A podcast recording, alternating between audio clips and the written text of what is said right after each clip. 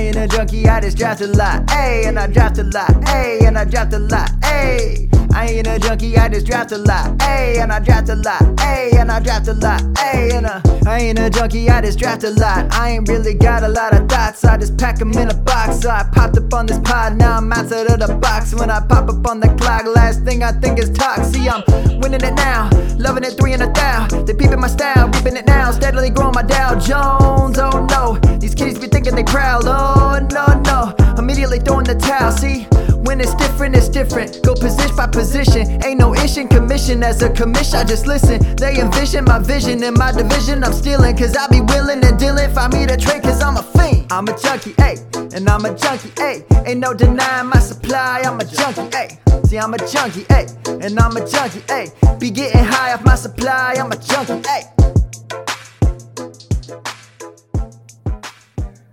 Hello, everybody. Welcome to episode 90 of the Dynasty Junkies podcast. Whew, this is another fun one. We got another great group lined up this week. I'm excited to talk about the end of free agency with, uh, I, I guess maybe the best way to put it is like the, the Club FFL gang, but there's a couple of other things you guys are doing. So I'll introduce my guests. We've got uh, Josh Hudson at the one Husto. Uh, well, I'll let you do it because I'm terrible at saying that. So I got Josh. First off, intro show, Kelly. She's a hell of a lot more important than I am. She's so. I was going to end with the good bang there. Go ahead. Go ahead, Josh. Go ahead. Tell us what you got. Well, I'm Josh Hudson. Uh, that, people say that I run Club Fantasy FFL. I I'm just a contributor like everybody else. Um, but most people would probably know Club Fantasy from our work with Women of Fantasy Football, which Kelly is also a contributor of. Um, but yeah, I mean, we you know we have our own YouTube page, uh, youtube.com forward slash Club Fantasy FFL. We do weekly podcasts, uh, articles on our website, clubfantasyffl.com, Twitter at Club Fantasy FFL. I mean, uh, that that's what we do. It's all about All having fun fun and, and shooting the shit and that kind of thing. So I love it. And then, of course, as you mentioned, we've got the one and only Kelly Singh. Welcome, Kelly, to the podcast. Hi, I'm glad to be here. Thanks for having me. Um, as soon as you asked, I was like, heck yeah, let's do this. Well, and so what I, I we had other other guests lined up that kind of fell through at the last minute, and there was some scrambling. And my first thought was like, well, who who could I ask that would like probably say yes without much like hesitation? And I was like, you know what, Kelly and I have been talking a lot on Twitter. I bet she'd be game for this. So appreciate you coming on, Kelly. And then of course, kind of dragging Josh over from Club FFL with you too. So that will be hey, whatever Kelly's involved with, count me in. That's all I know. right. And we just heard before golf. the I don't know crap podcast. golf. So Well, before the podcast, you were you're mentioning that you you got a new gig. You're working now with Trophy Smack. Congratulations on that. Do you want to tell the listeners or anybody what's the latest with that? What's the latest in Kelly World? Yeah, sure. I mean, I've been doing all of this amazing content creation with um, um, Club FFL, with uh, Women of Fantasy Football, with the Commish, which I've been with for a couple years now, and uh, IBT Media. That's all been freelance work. Oh shoot! And Woodward Bets broadcasting once a week. So Um, busy. I was like, God, the signs are right bet. there behind you. right behind me. make some bets at uh, Woodward Bets, part of the Woodward Sports Network.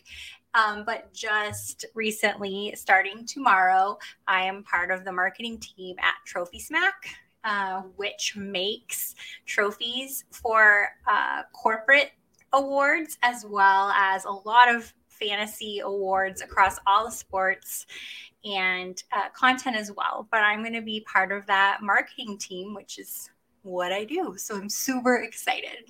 Thank you for That's asking. just that's amazing, Kelly. So happy to hear it. Couldn't happen to a better person, honestly. I love seeing your updates. I love hearing you. about what you're doing and reading all your work. You got some really good insights. And I do want to talk a second about that women of fantasy football. I think what that is that is a great idea. I think that is something that needs more boosting.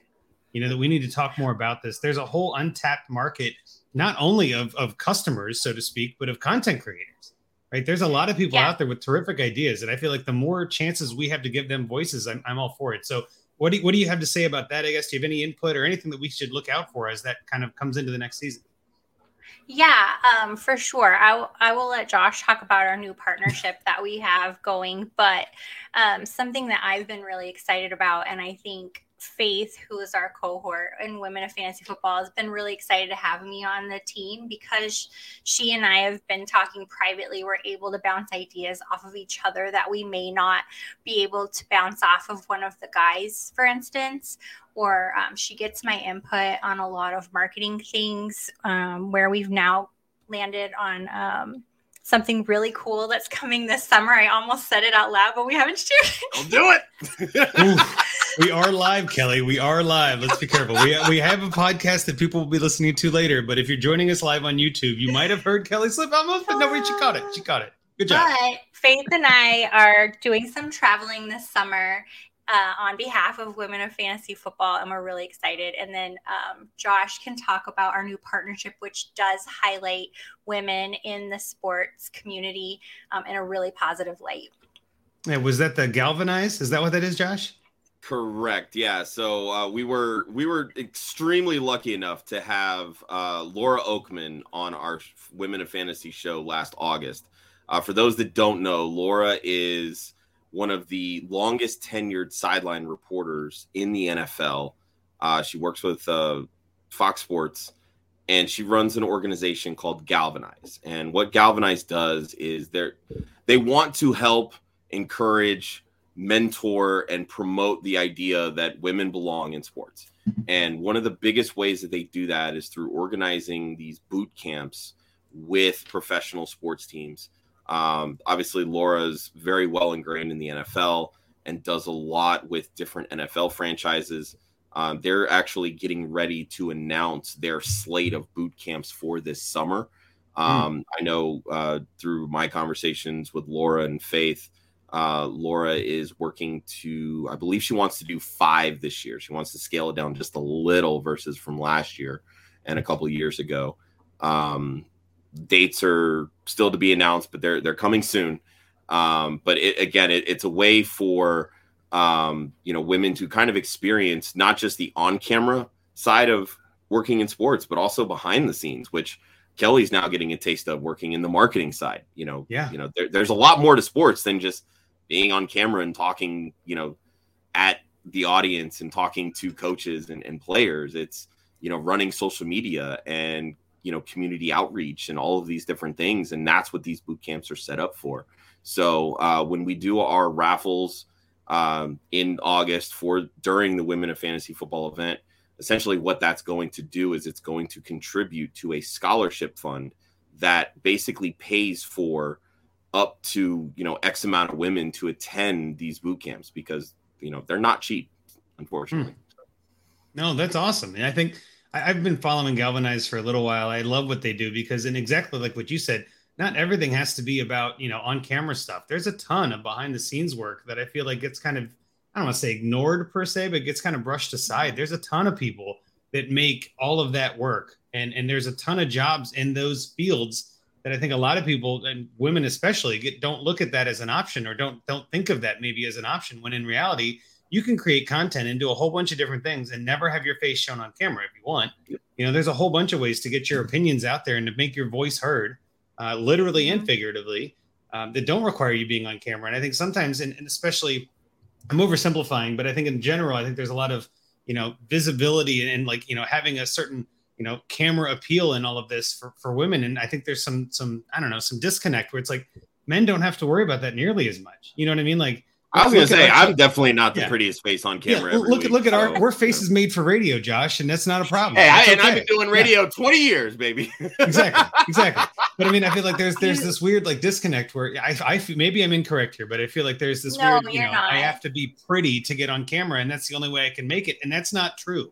You have to be smart, you have to be intelligent, you have to be funny, and all of those things. I mean, obviously, that's that's the part that I like the most about this movement is that there is no one way to do this you know, you don't have to be any one thing, just be you. I think that's ultimately what drew me to you, Kelly, is that you're always you. You're just yourself. That's just who you are, and it's never different. It's that's you, and it's showing. It pays off, right? It shows. It, it pays off. So I love it. I love it. Yeah. Thank you so much. I really appreciate that. Um, and you're right. There is this kind of double standard. I feel like that's why I wasn't in sports in my 20s because there wasn't necessarily this opportunity. And by the time they did start hiring women for these roles, they were on camera roles, and you did have to fit a certain mold. And by that time, I didn't fit that mold anymore. Um, but that's exactly being myself, doing what I do along with my marketing skills. Um, allowed me to get the gigs I have now, not just the writing gigs, but the on camera gig with Woodward, for instance. They're like, we can get TNA anywhere. We want somebody who knows what they're talking about, who enjoys the sport, who is media trained, which I am. And then, I mean, like I think I'm still cute. So I mean, I'm still oh, cute, oh, sure. but I'm oh, not like Kelly. You Yeah. know what I mean? No, but you know what I'm getting at. You know what I'm getting at. I'm 43 years old. I'm not 23 years old anymore. So I think that demographic is changing. That view of what we see a woman in sports being is changing. And I'm just really excited to be um, even outside of content now and developing campaigns and using my brain to um, do what I do best. So I'm, I'm excited to be in sports like full time now.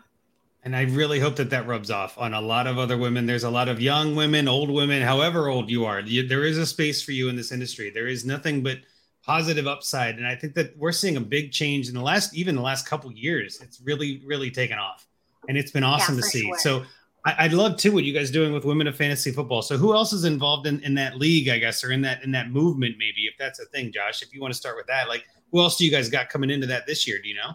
honestly it's everybody that that you know writes and contributes with club fantasy you know it, it's you know we don't really we don't really put a, a pin saying that you know what you you work with women of fantasy and then you work with club fantasy it's not anything about that i mean Yep. you know what we what we're doing with women of fantasy we're focusing more so just on pushing the idea of you know in, inclusivity and, and getting more women involved. It's not necessarily about hey i'm going to bring this woman on to work with us and all of her content's going to be on women of fantasy football. It, it's not so much about that. Um what what we're really looking to do is um you know just spread the I'll word say really. it. You, Go ahead, You provide like a supportive community, a safe space. You provide an opportunity where there may not have been an opportunity.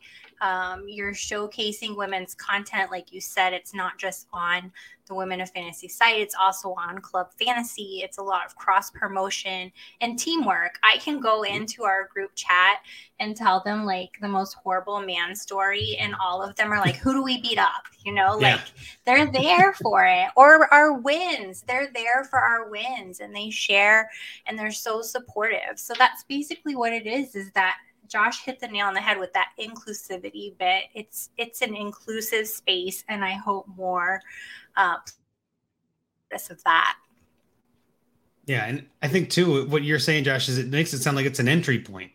It's a spot. It's a place that people can go if they don't know where to start. You know, and maybe there's there's Yeah, plenty of women out there that don't Exactly. who, who do I who do I go to first? Where who will be willing to publish my content? You're kind of yeah and and, and that's why we do the women of fantasy shows i Yep. mean you know we like to be able to bring on these women that have been in the industry for a long time and let them tell their stories and serve as an inspiration because at the end and and that's one thing that laura preaches especially with her galvanized boot camps she's Mhm. like you don't have to be a certain age to do that i mean during last year's boot camp she had women as young as 18 years old and as old as 48 years old going to these boot camps Wow, and that's some of them have never done anything in sports some of them are still getting their foot in the door some of them are deciding to change careers and you know Wow, yeah. you never know when inspiration hits and and you know people change careers all the time why can't that be a woman getting into sports you know Mm-hmm. Yeah. so Yeah. uh, i'm i'm i'm here to help and and all of us at club fantasy that's really what we want to do is you know just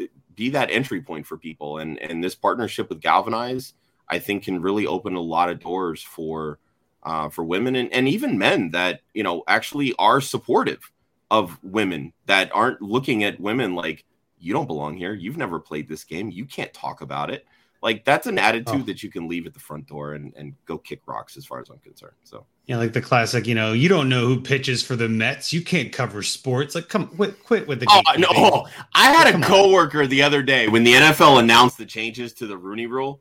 He told me he's like there. There's no substitution for experience. I said, yeah. How well is Michael Jordan running the the Chicago uh, or the the Charlotte Hornets right now?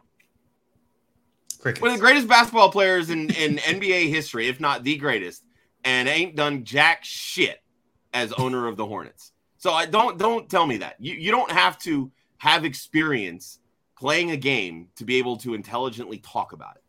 And I shut him up real quick.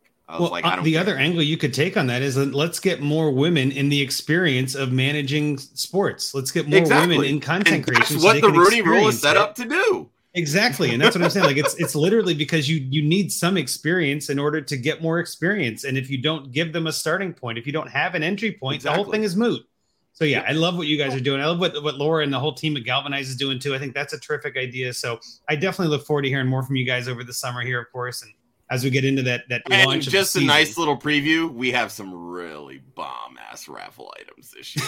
I'm you know. Oh, I'm excited. I'm excited. Well, we'll definitely have to keep keep us posted. We'll we'll we'll be in touch, of course, as we go through the off season. But let's let's get into the content, right? Let's start creating some content here. So I wanted to talk at least a little bit about some of the news. I feel like this week was luckily very quiet in general when it comes to fantasy news.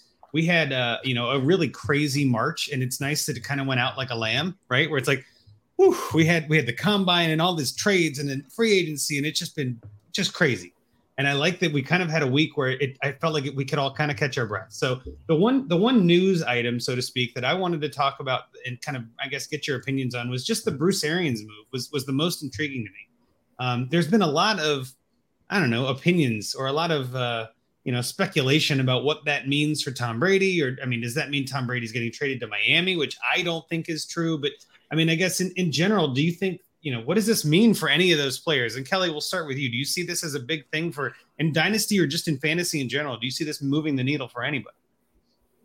I, I don't think it's going to affect dynasty in general, or perhaps even the people who are saying, "Oh, this was a Tom Brady decision. He was going to retire if they didn't get rid of Arians." Whatever. I think personally, Arians has had some health issues. He is not in the greatest health. Being a head coach tax has to tax you. It can't be an easy job. It has to be super stressful. So why wouldn't he take this opportunity to leave head coaching, still be part of the organization? Just like we were talking about, there are so many parts to an organization, and he's still going to be part of that organization, just in a different capacity. And I think it was a personal choice. Well, I think that's a good point, and I think I mean Bruce Arians is not a spring chicken, right? He, he's getting up there, Right. and he's done a lot. Coaching is not easy. We've seen it affect a lot of a lot of coaches of all different ages, and and you know it's stressful and all that. So I think you're on the right track there. I guess Josh, do you kind of have that same feeling, like it's really not that big of a deal for fantasy in general? Yeah, I, as long as Tom Brady is there, I'm not really that worried about it. I mean, how?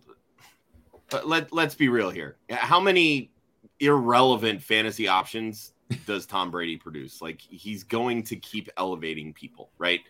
Peyton Manning did the exact same thing. He essentially was his own offensive coordinator at this point in his career. I think you can say the same about Tom Brady. So I'm not really so much worried about the offense falling off, especially because Byron Leftwich, you can say what you want about his career as a player.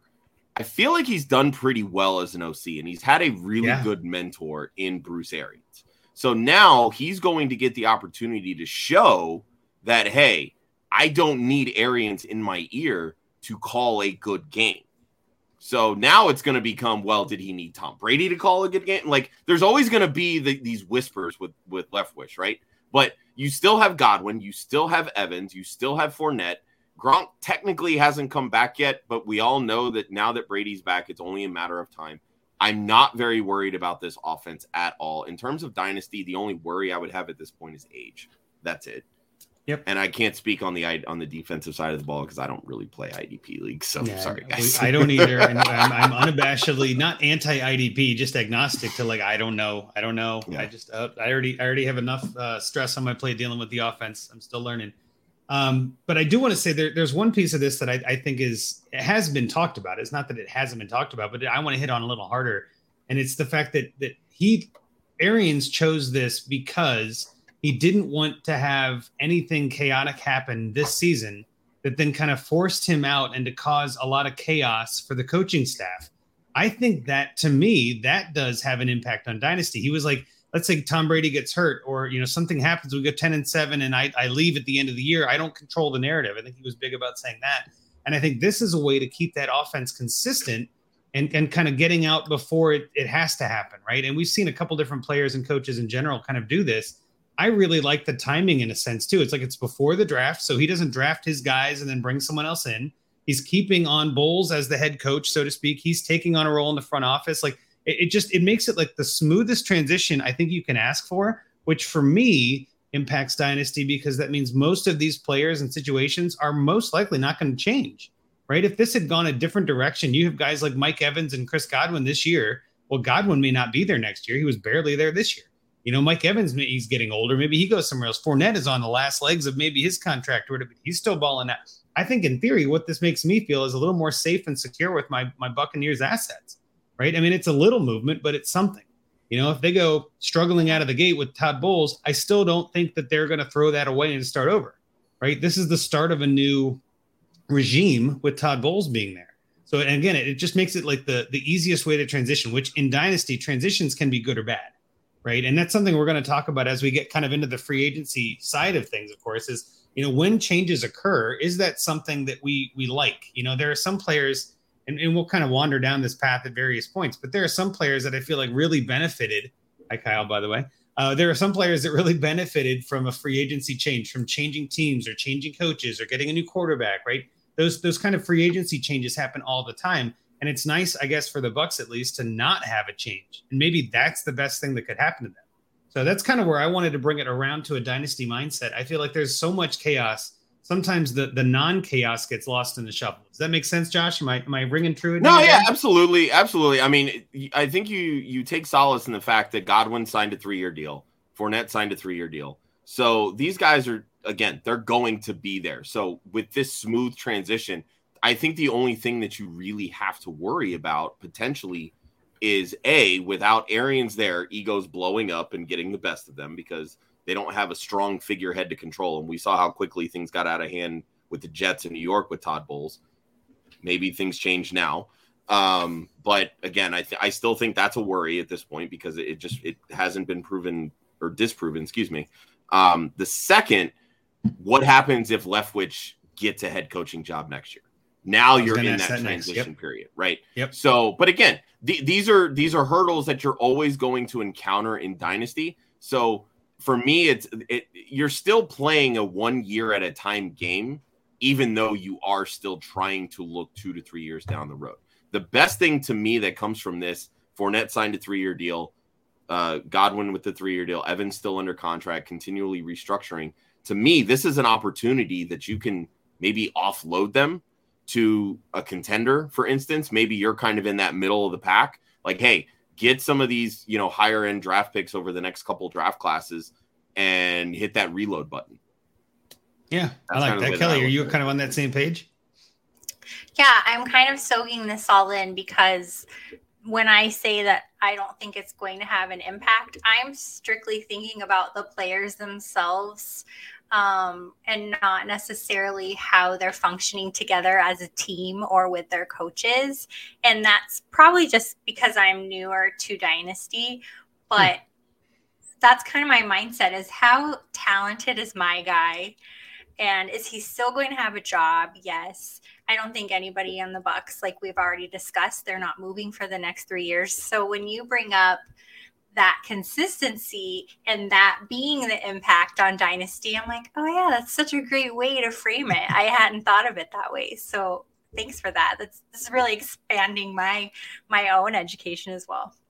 Well that's what these conversations are all about right? Whether you're in them or listening it's, it's all about making us better right? We're all and, and yep. a lot of the people that listen and I've had some people coming in the chat already. A lot of people that listen to us are, are pretty hardcore dynasty people, but there's always a new opinion there's always an outside of the box. No matter what your box is, no matter how big it gets, it's always good to think outside of it. Well, and that's and the other side of it too. There's no one right way to play dynasty. Yep. So you know you can always do what you feel is going to work best for you. You want a championship one way, great. Maybe in another league you win a championship a championship a completely different way.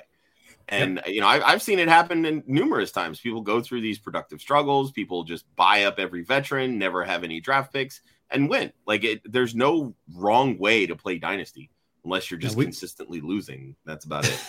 But even then, if you're having fun, is it really wrong? Yeah, as they- long as well, you're having yeah, fun, there's it really all I mean. Yeah. hey, you know, some people do like donating league fees. I mean, that, I Sure. guess that's fun. So Well, I guess at some point maybe it becomes less fun, but if it's still fun, you're in the league. If it's not fun, get out. I always that's pretty much my number one rule. When do I, you know, when do I know if I need to leave a league? Well, are you having fun in that league? Then stay in that league. It's really that simple. Or obviously, if it's like a five thousand dollar buy-in and you you know just lost your job, maybe that's the one you quit. Right? There are some other factors, but in general, if it's for fun, but it's for fun. Andrew. I will find the five grand. I got a liver, right? We could sell. Oh, I have to keep that. Um, no, I think I, I kind of bringing it back for just a second, talking about the chaos and the craziness. I, I keep thinking, wouldn't it be interesting if Antonio Brown comes back? Right? He and he and Bruce Arians, the ABBA combo didn't work. Right? It was obviously there was some some butting of heads there. The the fact that the regime isn't changing and he's staying with the team, I think means no. AB is not coming back. They don't want him back. He doesn't want to go back.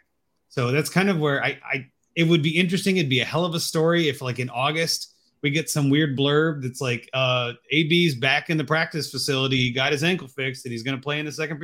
I'm just saying, wouldn't that be crazy? I'm not saying it's gonna happen. no, he put he put Tampa on blast. There, Yeah. There's no way that Tampa is going to be like, you know what, all's forgiven. No, no, I agree. I, I I just keep thinking it'd be interesting, but not from a sense of I'm predicting it to happen. Are you with me, Kelly? Wouldn't that be interesting? It would be interesting for sure. It'd Definitely make news and a lot of things to talk about. I just think Tom Brady probably feels super slighted already by Mm. just AB leaving, and he was vouching for him. So I can't even see that scenario happening. But even more so, something I had been talking about on another platform earlier was um, the idea that um, AB's making like this ultimatum, like I'll fix my ankle if you sign me, and it's like um, you might want to work on your, you know, ultimatum game because you might, Yeah. you know, you fix your ankle, and and then go get a job. That's like me going out there and saying, well. I'll learn how to write if you hire me to be a writer. Like I don't Right. like I don't Well, there's no- understand. so Yeah, there's no downside to them saying no. Like, oh, your ankle's not fixed, and I won't hire you. I'll go hire someone else. You know what I mean? Like, Yeah, right. what, what are what are you really what are you taking off the table here? You know what I mean? It's it's a I lose lose for you. I don't get it. Yeah, I don't get that at all. so weird. Yeah, I heard that today, and I was just like, what a smart guy. Like, man, that's a. There was a whole bunch of the, like people posting the meme like that's a bold move, Cotton. You know what I mean? Like, just let's let's see if that works. I I can't imagine a team taking on that drama after the way it ended. But then if you add on the fact that he is injured, and that was the whole reason that drama occurred, and he's not willing to fix it until you sign him, yeah, it's like, well, then never mind. That that is obviously I would go get that ankle fixed even if I'm not playing football. Like, why? Just go get it fixed, man. It's got to be annoying to walk on. Like, who? You're only hurting Right. yourself. I just I don't get it. I don't get it. Um, all right, so I think that's I think that's enough Buccaneers talk. uh, Although that is some interesting stuff going on there.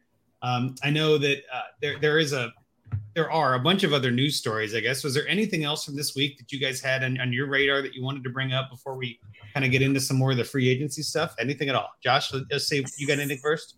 No, nothing that really came across uh, from me. Um, we haven't really had a ton of signings outside of like Bobby Wagner going to the Rams, which I, I where the hell are they mining this money? Like, is it through Bitcoin or something? Because like, good God, like there, it's just like here you go, dollar dollar bills, y'all. Like, Yeah. come and get it. And I, I Yeah. just I don't get it. I really don't get it. Well, it just goes to prove and goes to show that the cap is crap, right? Like they're really the, the, the cap doesn't exist. I mean, you can make it do whatever you want to do if you want to do it right. I guess Kelly, you got anything like that? Any comment on that or any other news stories you want to discuss tonight? Yeah, uh, I did want to share something that popped up across my social media right before I sat down here. And, and it's totally a rumor, but being here in Phoenix, it's a big rumor. We still have not uh, worked out a contract deal with Kyler Murray and the Cardinals. I really don't think he'll be going anywhere, but there's still been some really strong rumors, especially because the Cardinals apparently met with uh, Malik Willis. So mm. um, there's been talk in this article that I came across that the Panthers have been really interested in um, in getting Murray. So I mean, we can't really close the door on anything Kyler Murray wise until that contract is signed. But being a native, I feel like he's going to stay. But I do find it interesting that they're meeting with other prospects. As Murray got to Kyler get Rosen. Ha! You love to see it. well, that would be that would be interesting, and I think I think sometimes there is this um there's this calm before the storm that we're probably experiencing right now in a way but there's still a lot of time to make moves, right? The draft isn't until the end of you know April 28th. We're looking at four weeks from tonight. And again, the DAP network will be having a live draft reaction show that night. All of us that are on the, all the podcasts are going to get together. So we got the the trade addicts, the dynasty junkies, get real, uh, you know, all those different podcasts, the timeline guys, of course. So those we're all going to kind of hop on together at various points of that night and do a live show. So if you're listening to this, tune in that night, starting at I think about eight o'clock Eastern. I think is when the draft starts. We're going to have that, but what I'm getting at with this is there are some times before the draft to make a trade, but there's also time during the draft. I know last year we saw a few of those trades that were maybe not huge names, but like kind of make some moves happen during the draft. I wouldn't be shocked if we see some of that this year too. Um, we've, I think, a lot of dynasty players and football fans in general have kind of heard how down this class is. But as always, as we get closer to the draft, that ends up being a little less true as you start to see what you have um, I think this one's just not as top heavy. It's not as flashy. There's not that you know one star to to kind of point to and say this is the best guy. You know, we don't have anybody like a Burrow or a you know a, a Tua even in that same class or Trevor Lawrence, like any of those big name attractions. But I think what that really does is just opens it up to so many different ways for teams to take this. So I think that's that's a new part I hadn't heard is that Kyler might get traded or you know find another contract somewhere else. Oh, that yeah. would be really interesting during the draft, wouldn't it? Like if something happens and Malik Willis goes two to the Lions, and then all the plans start to change, right? There's some other cascades that could happen, or Lions trade the second pick to Arizona, who then in that trade trades Murray to like we don't know. And I just I love that part of this time of year of the NFL where it's just like I want one of these like ESPN NBA trade machine moves where like five different teams are getting involved in trades just yeah. to make salary cap numbers. I just I want to see that one time in the NFL just so I can say I witnessed. I well, just I would love to see like Jerry a Maguire. Yeah, right. Or draft yeah. day. draft day. I was just gonna say. By the way, uh, co-host of the Dynasty Junkies, Rocky Petrella, has not seen draft day, and I think that that needs to be Fire rectified. Him. Get him off the show. Fire him. You know what? I'm not going to say fired. He brought me on the show. I, I am not in that position. But Rocky, you are editing this. Make sure after you're done. All right, editing, we're, we're, we're helping Andrew throw a coup. Let's That's right. Let's go get it done. it's worth your time, Rock. I'm just saying. I'm going to keep bugging you until you watch it. Hopefully before the draft day itself. I will say I will be at the draft. Um, so I'm very excited for that. That'll be fun. And um, yeah, it's going to be exciting.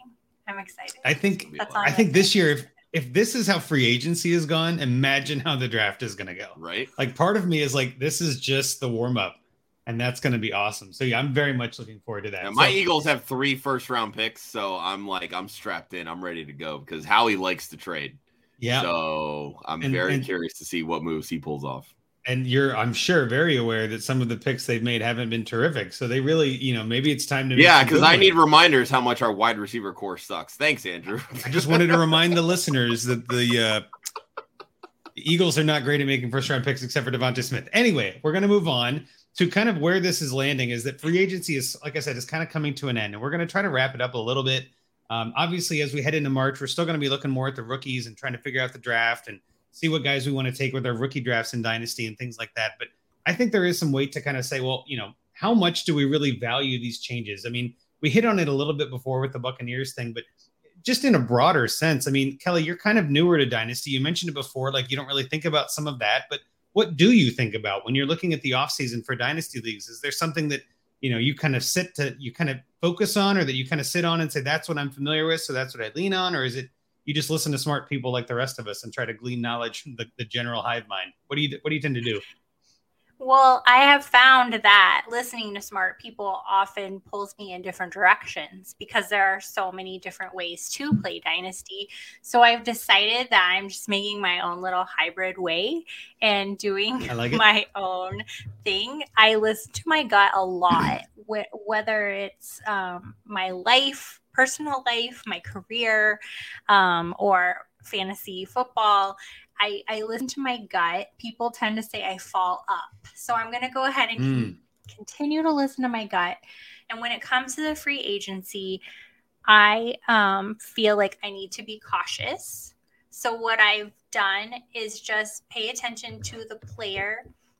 What did they do last year? Do I feel like they're going to land comfortably somewhere else? Yes, then I may pick them up no, I'm going to stay away from them. And even if I'm not sure, I've been staying away from those players as well. And that's just me as a new player trying to be cautious because I don't want to end up with a lame duck on my bench that I mm. could have used elsewhere. So um, that's kind of my mindset as it comes to free agency. If someone's super young, I get the feeling that they're going to get another chance somewhere else. So and and that may be the mom in me too. Like the optimist. look you yeah. can do it. You're yeah. young. You didn't get a fair shake. This team is aging. They need more life. You're gonna get another shot. But somebody that's like I will even say 26, 27, 28, especially 20, somebody in the late end of their 20s that's just not producing. They're a free agent now. They were already a backup to the backup. I'm like, oh my gosh, this Red is flag. probably not a good thing. But then you have the free agents that are like a veteran who um, I'm going to use a terrible example. This is a really bad example, but like, say you have like a Sammy Watkins, for instance, that just doesn't produce, but there's a team that's desperate for a Sammy Watkins and they pick him up. I'm still staying away from him because mm-hmm. he's Sammy Watkins. So I don't know if that's, that explains like where I stand, but that's how no, that's, I've been that's treading perfect. water. That's perfect. And I feel like a lot of times that's that's kind of the way I started in Dynasty too. This is my fifth Dynasty season. Um, and I'm in, you know, ridiculous amount of leagues, not like the others that I co-host with, but for me it feels ridiculous. Um, you know, anything over 10 just gets to be kind of ridiculous. But at some point you kind of I I myself when I first started, you kind of just go, I don't know what I'm doing. I'm just gonna wait. I'm just gonna hold. Right. And then you get trade offers and you're like, that sounds good, but I don't know. And it's March. I don't need to worry about it. I'm just gonna say decline. Um, I think, and we talk about this almost to a fault at some points. Trading and timing and all of that, it all combines together. Context is key, and time is one of the pieces of context that I think, sometimes gets mis- misunderstood or misrepresented. Is it like, do I need to make that trade today?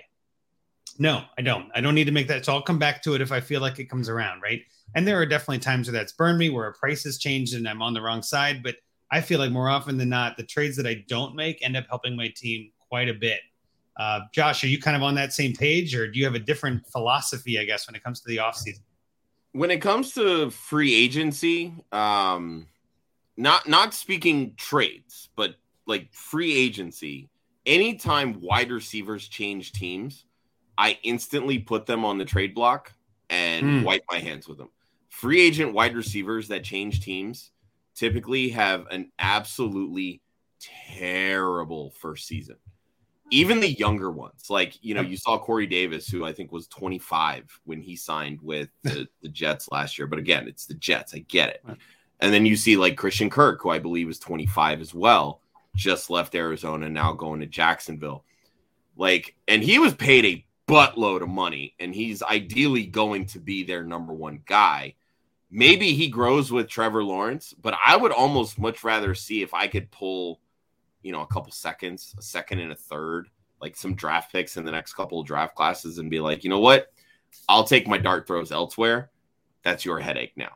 Even with guys that are in their later 20s, like a Tyreek, Davante Adams, who were just recently traded, these guys are at the top of their game. They're now essentially starting over. Like we know mhm. they're good, but now they have to get a better feel for a different quarterback.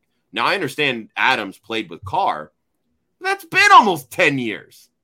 Like it, some things aren't actually like riding a bike. So yeah. I'm I'm very curious to see how that happens. But again, if I could go through and I could pull, you know, a, a top 20 wide receiver who has wide receiver one upside and maybe another first round pick, I'll part with Hill or Adams at that point. You know what I mean?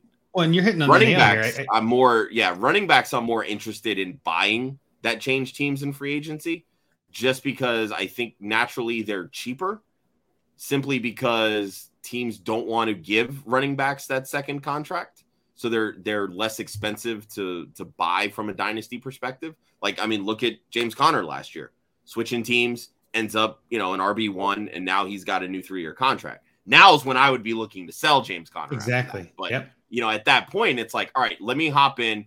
I'll go ahead and, and I'll look to buy these players now. Like we saw Rashad Penny, you know, kind of light it up. He ended up re-signing. Ronald Jones now switching teams. Uh, that's somebody actually I would be more interested in selling. Like if I could get a second round pick, I'm okay with that at that point. Um, but that's kind of my philosophy when it comes to free agency. let me let me like disagree here for a second ahead. a little bit Oh, and i don't know how like worthwhile this opinion is but i'm going to share it anyway because i like when you mention names like davante adams and tyreek hill that is a different animal. Like that person has talent. It's not talent that has to be grown into. It's it's just talent. And i would say they're on the veteran end. They know what they're doing. And those teams pick them up so they can plop them right down in the field. And it doesn't matter who's throwing to them. That's just my opinion. And i think that differs wildly from any other caliber of player that's the only like that. thing i picked up on is there's a difference between a player that has that proven talent whereas christian kirk we know he's good. Like he's a good player and they paid a crap ton of money for him and i'm actually gambling on him but he's not on the level of a tyreek hill or a davante adams and i think they're they're definitely gambling. It's a total crapshoot with him Well, and I think to kind of to wrap it up in maybe a different way, and what you're saying is there are studs, and then the studs you don't need to worry about as much. But then there are those guys with potential and that have upside and things like that. And maybe what you're saying, Josh, is those people when they change teams, you're just like, I'd rather be out than, than risk it.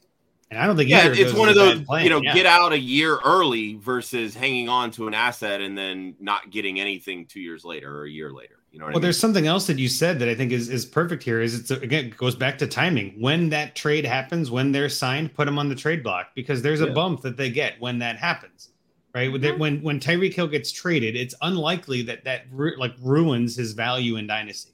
Now there were some people out there that were saying, "Oh, he's going to a to a Tagovailoa can't throw," and which we know isn't true. And then he's got Jaylen Waddle to contend with. Well, he contended with Kelce. You know what I mean? Like I think he's going to get his. I think Waddle's going to get his too, right? So there's a whole bunch of this speculation that occurs when these moves happen.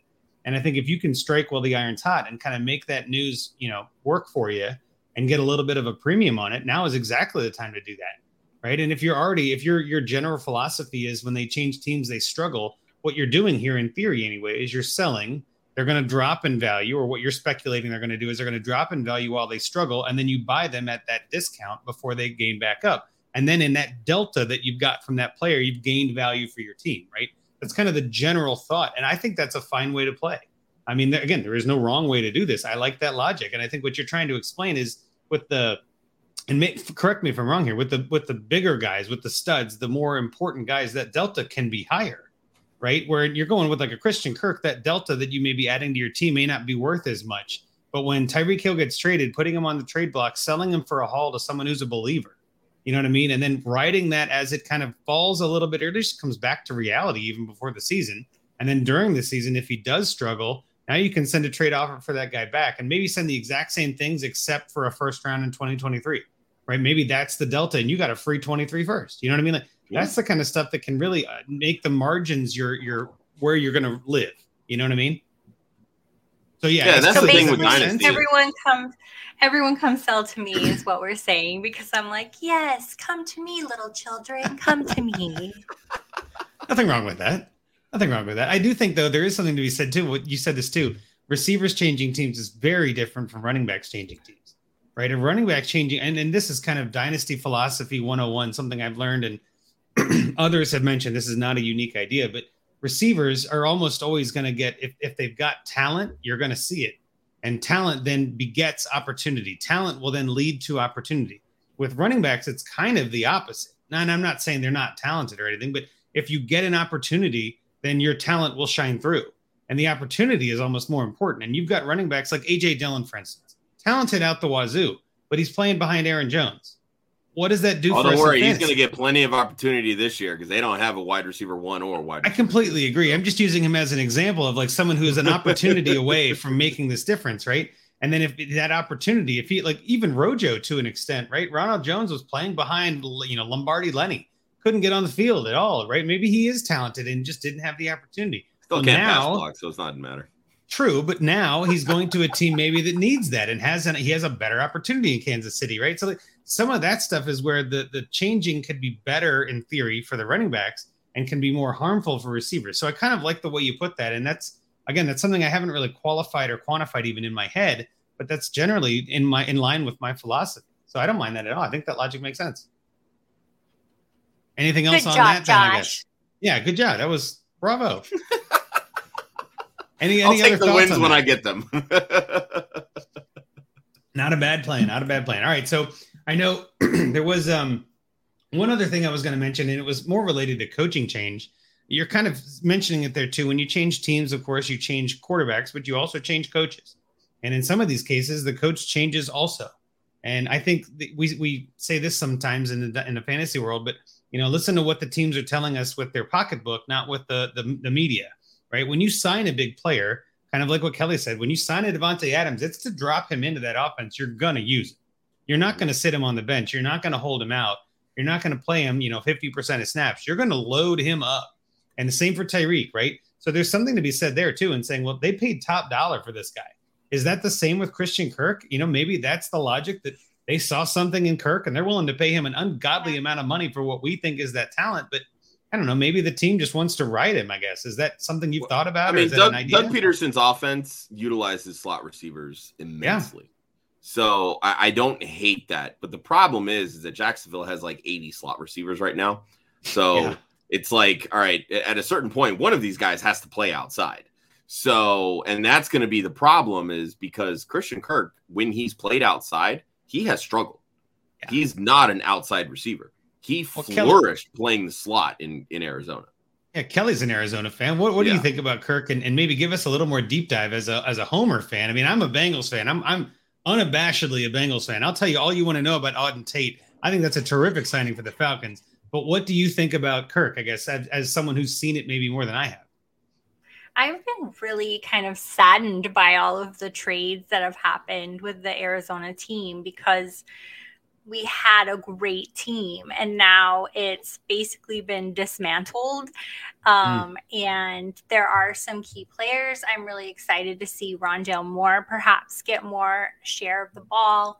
Um, at training camp, he and Murray work really well together. As far as Kirk goes, yeah, I'm sad to see him go. But if this is a better opportunity for him, great. I just don't see him on the same level as um, some of these other receivers. And so for him to be put into this spotlight, into this highly paid position, that's a lot of pressure. And I hope he can live up to it, but I just don't see it happening. I just don't. Well, he hasn't proven that he can, unlike Davante Right, and Tyreek, right? Yeah, Right. I agree. Yeah, Josh, you kind of on that? gamble.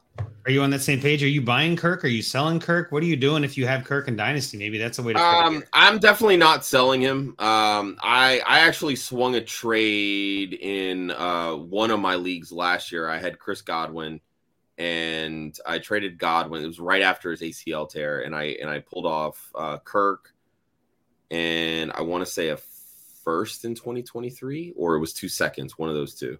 Um, mostly because I I felt that Kirk was going to get an opportunity somewhere. I didn't think that he was going to go back to Arizona uh, mostly because I didn't think that there were, you know, I figured the top free agent wide receivers were all going to get paid. Like a new Mike Williams was going to get paid, Adams was going to get paid. I didn't expect Adams to get traded uh, per se, but I kind of felt even when we did our, our wide receiver free agent show that you know it, it was it was going to come down to either the Raiders or the Packers. It was going to be one of those two teams. Um, with Kirk, I expected him to to move on I didn't expect him to make more money than God himself. So that to me was the Yeah. most shocking part of, of, of Kirk's free agency. Uh, but again, you know, landing in a system that utilizes slot receivers, I do think there is upside. It's just going to be a matter of how quickly is he going to Mhm. gel with Trevor Lawrence because Trevor Lawrence didn't exactly look great last year. And you know, I understand you can chalk that up to shoddy coaching because Urban Meyer is terrible. Um, you know, you you could put it to a lot of different things, but now it's okay. We got a new head coach. We've got a new system. You know, if everybody remembers the two years ago in Philadelphia, Doug Pederson was his offense wasn't looking great either. So, you know, there, there's still cause for pause here for me. And the Jaguars' offensive line still isn't great. I know they brought in Brandon Scherff. They they tagged Cam Robinson, but Cam Robinson, this is now two years in a row that he's been franchise tagged, and he's still a very average left tackle in this league. Brandon Scherff is kind of on the downside of his career, in all Mhm. honesty. Hasn't been great the last couple of years for Washington, and he's really just kind of getting paid off of the fact that he was a top 10 NFL draft pick and has been a Pro Bowler in the past because he was Hmm. a top 10 draft pick. When he hasn't been terrible, So- I guess that's all you got to be, right? Yeah. Yeah, again, it, it he hasn't been atrocious, but he hasn't exactly been great.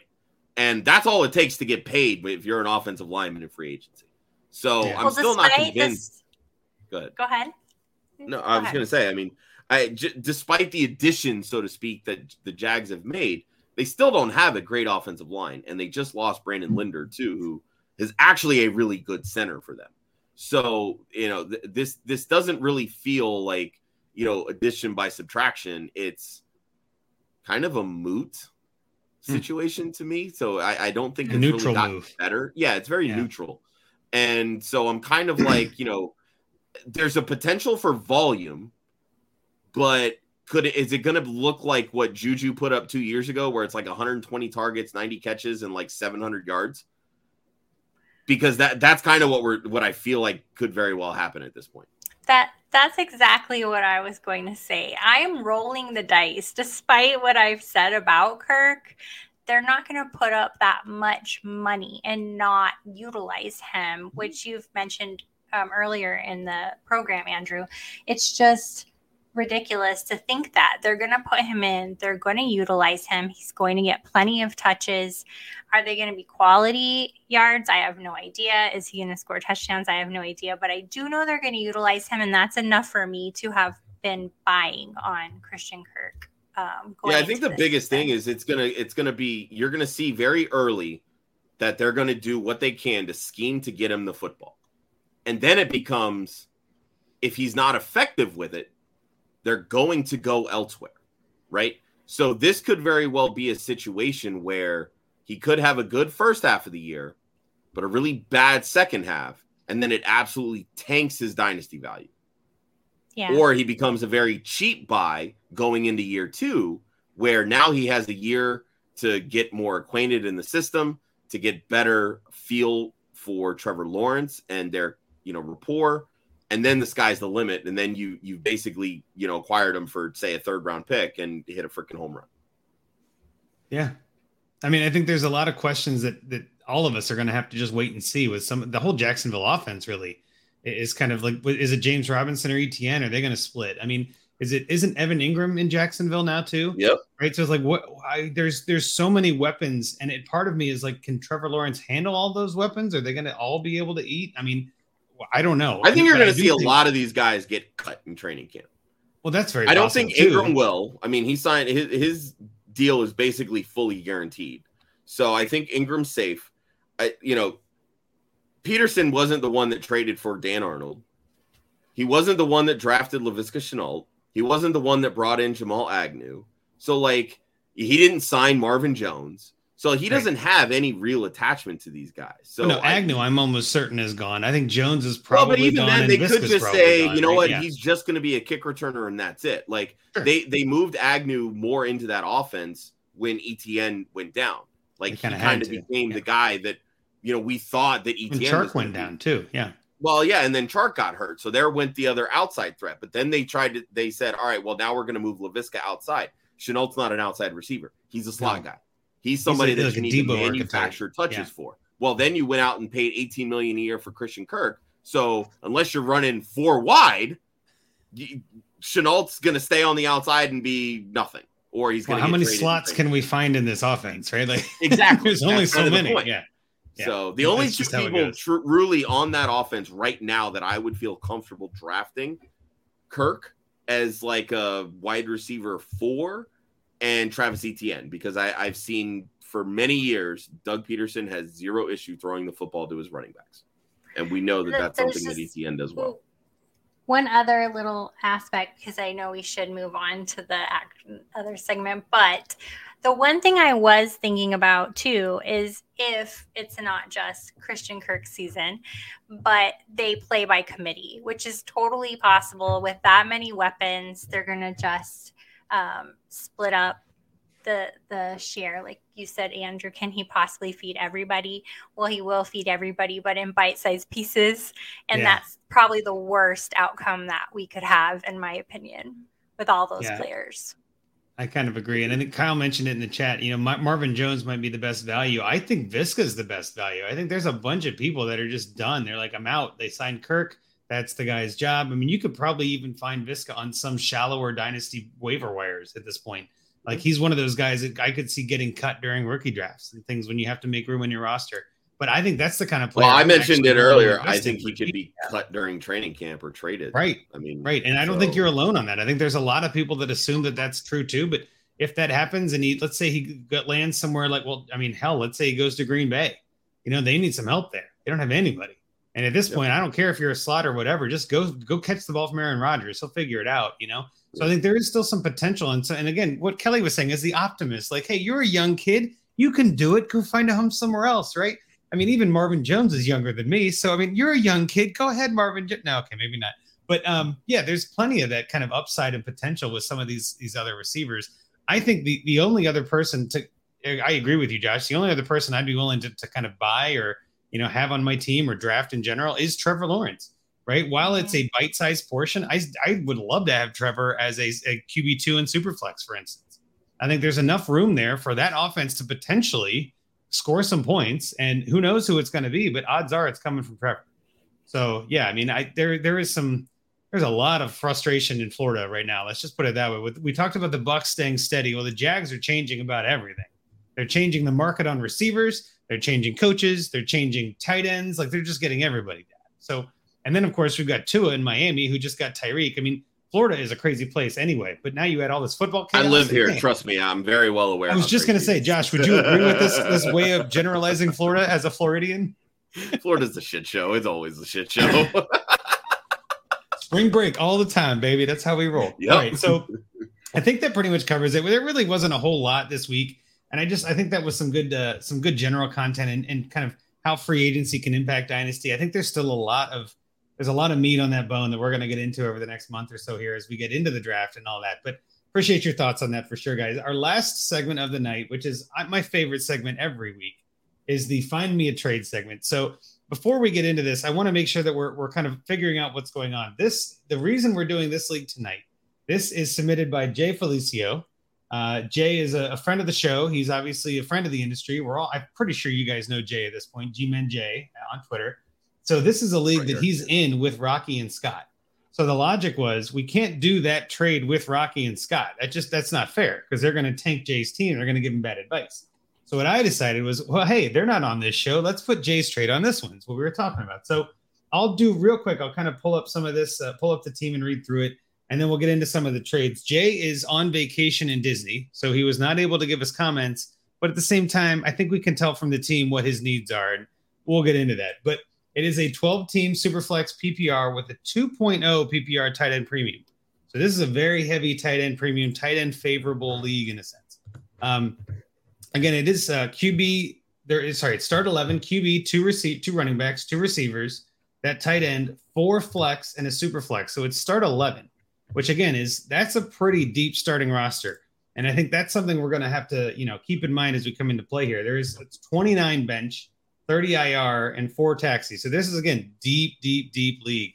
And I love deep leagues because then you got nothing on the waivers. You got to make a trade. You got to make a move. That makes it a little bit more interesting.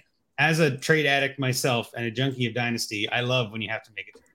Um, so real quick, let me pull up his uh, his team because I want to make sure that we discuss this at least in, in general, and then we'll get into some of the trades you guys came up with.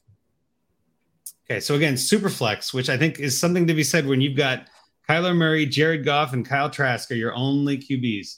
Oh boy, Jay, that sounds like you might be some needs there.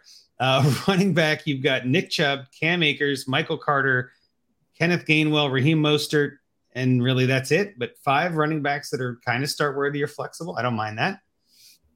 Receivers, we've got that Tyreek Hill we were talking about before, DeAndre Hopkins, Terry McLaurin, Rondale Moore, uh, that Laviska we were talking about as well. Kendrick Bourne, who I think is kind of underrated a little bit. And then there's Quintez Cephus. There's some other guys that, you know, John Brown maybe lands in Tampa and does something. Tutu, who knows what Tutu is going to be doing? Probably nothing.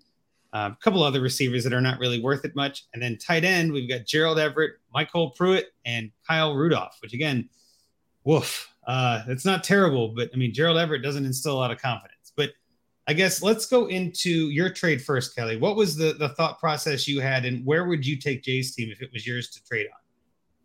So I was thinking about my one of my own teams that is kind of trash.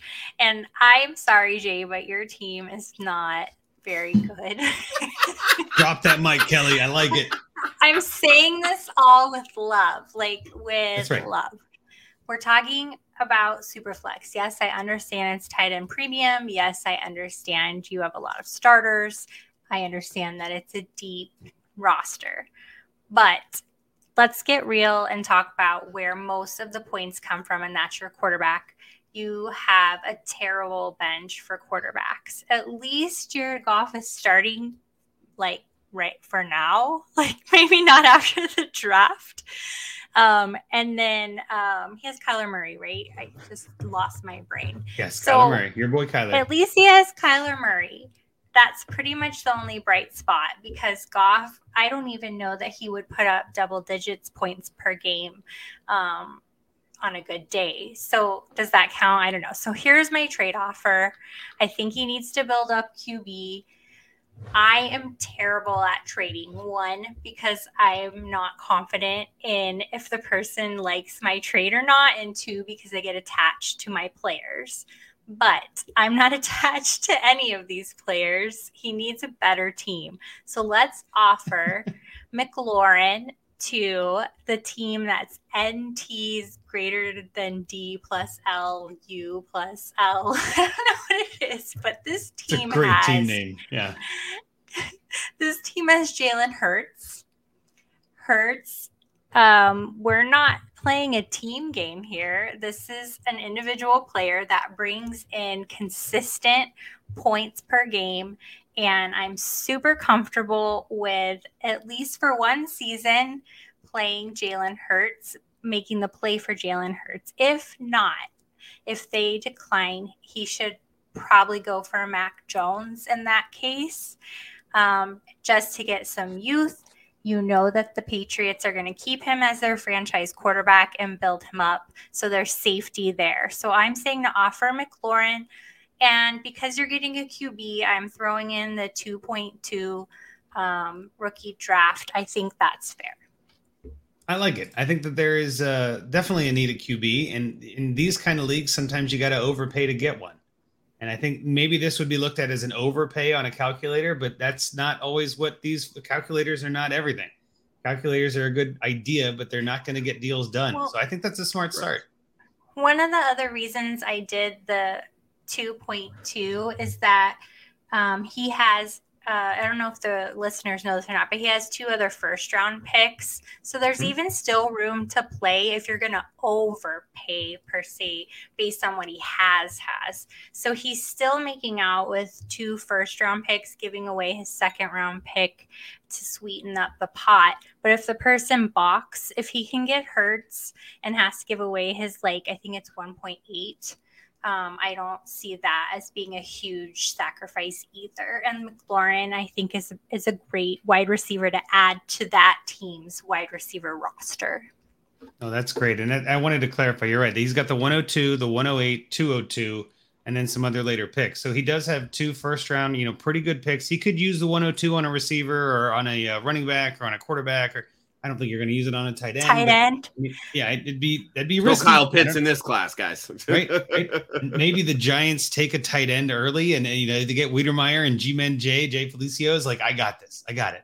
Um, no, I think that you're on the right track. And again, just for the sake of argument, plugging it into the DLF calculator just to see what it is, it's 501 for Jalen Hurts and 493.8 for the McLaurin 202. So it ends up being very fair in a calculator, as if that. And again, we just said it doesn't matter, but it is nice to see like, okay, well that's worth sending. Here's the logic there are plenty of people out there that value Hurts as more than that, and there are plenty of people that value him less than that. There are Yeah. there is a whole Maybe. batch of people. Well, there is a whole batch of people that don't think he's going to start more than one than this season, really. And again, Josh, as a as an Eagles fan, are you which side of that trade are you on? Which one would you rather have? Uh, I mean, I'm always going to side with the quarterback, especially in Superflex. So, um, I mean, it, it's one of those. It, it's a sad state, really, because anytime you're in a Superflex league, you're not ever going to get one at a value. You are always going to have to overpay. It's just the nature of the beast because nobody wants to part with quarterbacks. They don't want to be left hanging. I think the upside here that Jay has is a this he has the 102, right? And this is a very weak quarterback class. So you could see a situation where a quarterback doesn't go 101 Mm-hmm. and then he has a shot to get you know the best quarterback from this class now whether that's malik willis whether it's pickett whether it's you know ridder corral how whomever it may be you know at, at the, we talked about this actually on our our wednesday show we brought in uh, kevin coleman co-host of the debbie royale we were literally talking about this year's quarterback class. And one thing that that you know we kind of been ingrained in in my head over the years when we've done like our intro to dynasty show and had other people on is that quarterbacks always have the most value in superflex. So even in a weaker quarterback class if one ends up having high draft capital their value isn't going to sink much from from you know year 1 to year 2 i mean trevor lawrence last year being the 101 not just in the NFL draft, but in rookie superflex drafts in, in most instances, you know, started like I I think his his startup value was at like QB eight, QB nine. Yeah, Well, it's currently at like QB 12, 13. Like it hasn't sunk. yeah, much. exactly. Yeah, exactly. So there's still that insulated value that's built in as that that highest draft capital quarterback. So if Malik Willis ends up going at you know 102 to the Lions or even 106 to the Panthers, to me that's an easy 101 in a super flex draft. But if somebody else says, you know what, I would much rather take a Breece Hall or a Kenneth Walker. Now Yep. he's got the best valuable chip in this draft class sitting at the 102. So I went a different direction in my trade simply for that reason. I said, let's try to fix the tight end position. Let's try to fix it cheap.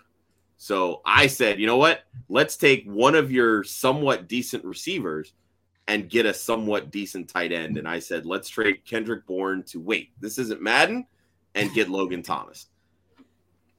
This, I- I- uh, yeah, this manager has some decent depth at the tight end position, and he's absolutely loaded at wide receiver. So maybe it's probably not a trade that he would consider taking because, again, I believe he's got like Cooper Kupp, he has Deebo Samuel, he's got uh, Jaylen Waddle, he has Mike Williams, uh, Stefon Diggs. Like he's absolutely loaded, right? But in this in these settings, he can start up to six wide receivers. Yep. And he and he's got Mixon, Jonathan Taylor, and Austin Ekeler. Well, if any one of those running backs goes down, you're basically deciding between Kareem Hunt and a wide receiver at that point. Maybe a tight end, sure. Ricky Seals Jones going to the Giants. I think there's going to be some opportunity there. So he still has a decent backup to Zach Ertz. But I think you can get Logan Thomas for cheap coming off of the injury. And we all know how much Carson Wentz likes to target the tight end and how much the tight end is targeted in that Washington offense. So I think that's a solid trade for both parties. It provides some decent depth in the event that like catastrophe strikes his wide receiver core this year. And it fixes a tight end issue at least temporarily for now and sees what he and, and again it keeps draft picks out of these trades which I feel like Jay needs those picks for this year at the very minimum to try to trade, maybe trade back in some instances to build up in the 2023 draft class. I don't mind that. Kelly, what are your thoughts on Josh's trade there? Yeah, I think that's um, probably a solid a solid trade. I know that he does need help in that tight end position. And personally, I play multiple tight ends in most of my leagues just because um, I like the versatility that they add to my teams. But at the end of the day, when I look at this team, I don't know that tight end would be my first band aid. I know you feel. Well, I think to it. Though. No, it tells you it tells you a lot, and that's why I like these these segments because not only do we get to explain how we play, and that's why I like when guests get to come on and explain it because there's so many ways to build a trade, and I think ultimately it comes down to where do you where do you go if this is your team, what move do you make? And the reason, the main reason I like that is because as a especially as a new dynasty player, I have no idea what to trade for. I don't like what am I looking at here. So this opens up some doors for Jay, and hopefully he listens to this after he's back from Disney and having a great time, and he can listen to this podcast and go, oh, you know, I never thought of that. I Logan Thomas would be a good option, right? It kind of gives you some outside the box perspective, as we said earlier. So I think there is mm-hmm. something to be said too with the doing a small trade isn't the end of the world because if you can pull off something like this and upgrade your tight end position for the cost of a Kendrick Bourne, that's not too bad. Yeah. You know, low risk, maybe high reward. I don't mind that. Yeah, I also I hadn't thought about jo- what Josh said. I hadn't thought about what you said about Wentz um, favoring the tight end position. So that's something that also didn't necessarily cross my mind. And that's a great point, which makes this another great option. Yeah, and I think a lot of people they get caught up in in every time they make a trade, it's got to be a blockbuster, right? Mm. It's like I've got to go get that like top five guy. Like, what can I do to get that top five guy? And it's not always about that. Sometimes it's it's as easy as you know what I'm going to trade this third round pick to get a, a decent depth beast, or I'm going to take the seventh wide receiver on my roster to to maybe you know temporarily put a band aid over a a position that I'm hurting at. You know, well, and, and again, I mean, you you never know. I mean, maybe he says no. He probably says no, and that's fine. Shoot him a DM. Hey, you know, what are your thoughts? Like, you know, you just not interested in Bourne. You don't want to give up Thomas and then start the dialogue. That's kind of the way that I that I operate trades. Like well, I, I, try to offer something that's that's fair in my mind value wise, but I don't know what they're thinking about their team unless we start that dialogue. And that's kind of where I was going to get into this too. Is that both of these trades, in my opinion, have room to add on Jay's side, but there's no reason to throw that over the wall with 108. Throw it with 202, right? With Kelly's mm-hmm. trade, right? Like same with yours. Like throw it with Kendrick Bourne. Maybe they say yes to that, right? And I think sometimes there is this, you know, it's a fine line and every league is different. And again, all we do every week, we talk about trades on this show and we talk about what we would do and how we would do it. And we're going in with very little, and we don't even know which teams are Rockies and Scots, right? We can't see that, which I think is hilarious. They didn't tell us. I don't want to know. It doesn't matter, right? But the point is, if you send an offer like that, sometimes, depending on the league, you know that other manager in that league and you send that offer and they, they put you on blast in the group DM, like, what a crappy offer. And all why would I send you a smash accept offer? Like, what's yeah, the right. logic in this? Why would I send you something that is so good you had to say yes to it? It's a negotiation. And if anything, what we're talking about here are starting points. They're not the end points, right? Like maybe that's kind of the theme of tonight's show is entry points. You know, this is an entry point into trading. Like you're sending a low ball in a sense. You're not being rude about it. I'm not sending Kendrick Bourne for Joe Mixon. You know what I mean? Like I'm not trying to get like your best. I'm not trying to send it for a quarterback and get 17 players off my team. No, no, no. These are okay trades. It's just I might have a little room to negotiate. And I think sometimes that gets lost in the shuffle on Twitter when you have people that are like, I need to win the trade and it's in a vacuum. You don't see the 13 trades that went back and forth until it got there, right? Sometimes that context can come in handy too, right? Especially too with you back to Kelly's. If I'm sending McLaurin in the 202 and I'm getting a quarterback, that's a steal. I would love to have that. And I think you're right, Josh. Does the guy say yes to that? Maybe not. But what does he add? Maybe he adds somebody else. Maybe he switches from Terry McLaurin to someone else. Maybe he instead of the 202, he wants a second and 23, and that's all. Who knows, right? The other guy might have a whole bunch of needs that we don't even think about. So it, it just gives you a mm-hmm. way to start the ball rolling, right? And I guess to pivot into my trade too, just to kind of wrap up here, mine was a similar idea, um, kind of, I, I guess, in a way to both of you, because I was trading Terry McLaurin to I love this team name. Ready, down, hut, hut, hut, hut, hut, hut, hut, hut for Pat Freiermuth and Miles Sanders. So, and again, what I'm looking at here is McLaurin, who I think is all of these trades include Washington players, which I think is hilarious. The Commodore, the Commanders, Commodores, whatever they're called. Um, the Terry McLaurin, great guy, great player, but I'm nervous, right? I'm just I'm a little scared of tears at this point. and I think getting Freiermuth is a stud tight end in my book. I love Freiermuth. I think he's got a high, a high, good future, high potential, high upside, all that. And then Miles Sanders, I think a lot of people are low on Miles Sanders. They're kind of what you know, ready to get off that train. Gainwell took a lot of time last year to come in, but when he did, he played well. So I feel like that's a trade you might be able to work on it. And then you add a young tight end to your team that gives you some options. And yeah, you're getting rid of Scary Terry, but I think that's the kind of trade. It's sort of like both of your trades in a way together, where I'm sending Terry, but I'm getting a tight end instead of a quarterback. But I mean, again, Kelly, I guess, what do you think about that trade? It involved the same guy. Am I on the right track?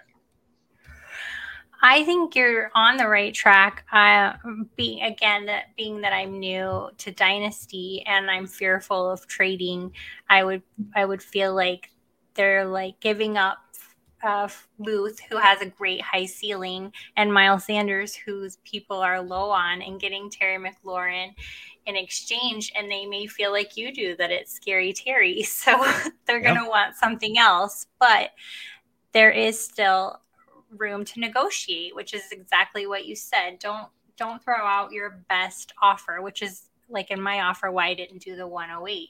Start with a 202. And yours, you're not starting with any picks. You're just starting with McLaurin, who's a high value receiver. So I think you are on the right track for sure for negotiation. Um, I can see both sides of that for sure. Josh, what do you think yeah, about in all honesty, if I'm Jay, if I'm Jay right now, I'm looking to trade like half his team. Like yep. I, I, would be looking to I would be looking to bail out on on Tyreek Hill. I would get whatever I can for DeAndre Hopkins. Um, I, I would I would take a you know the bag of chips and a doggy bag for uh, Laviska Shenault at this point.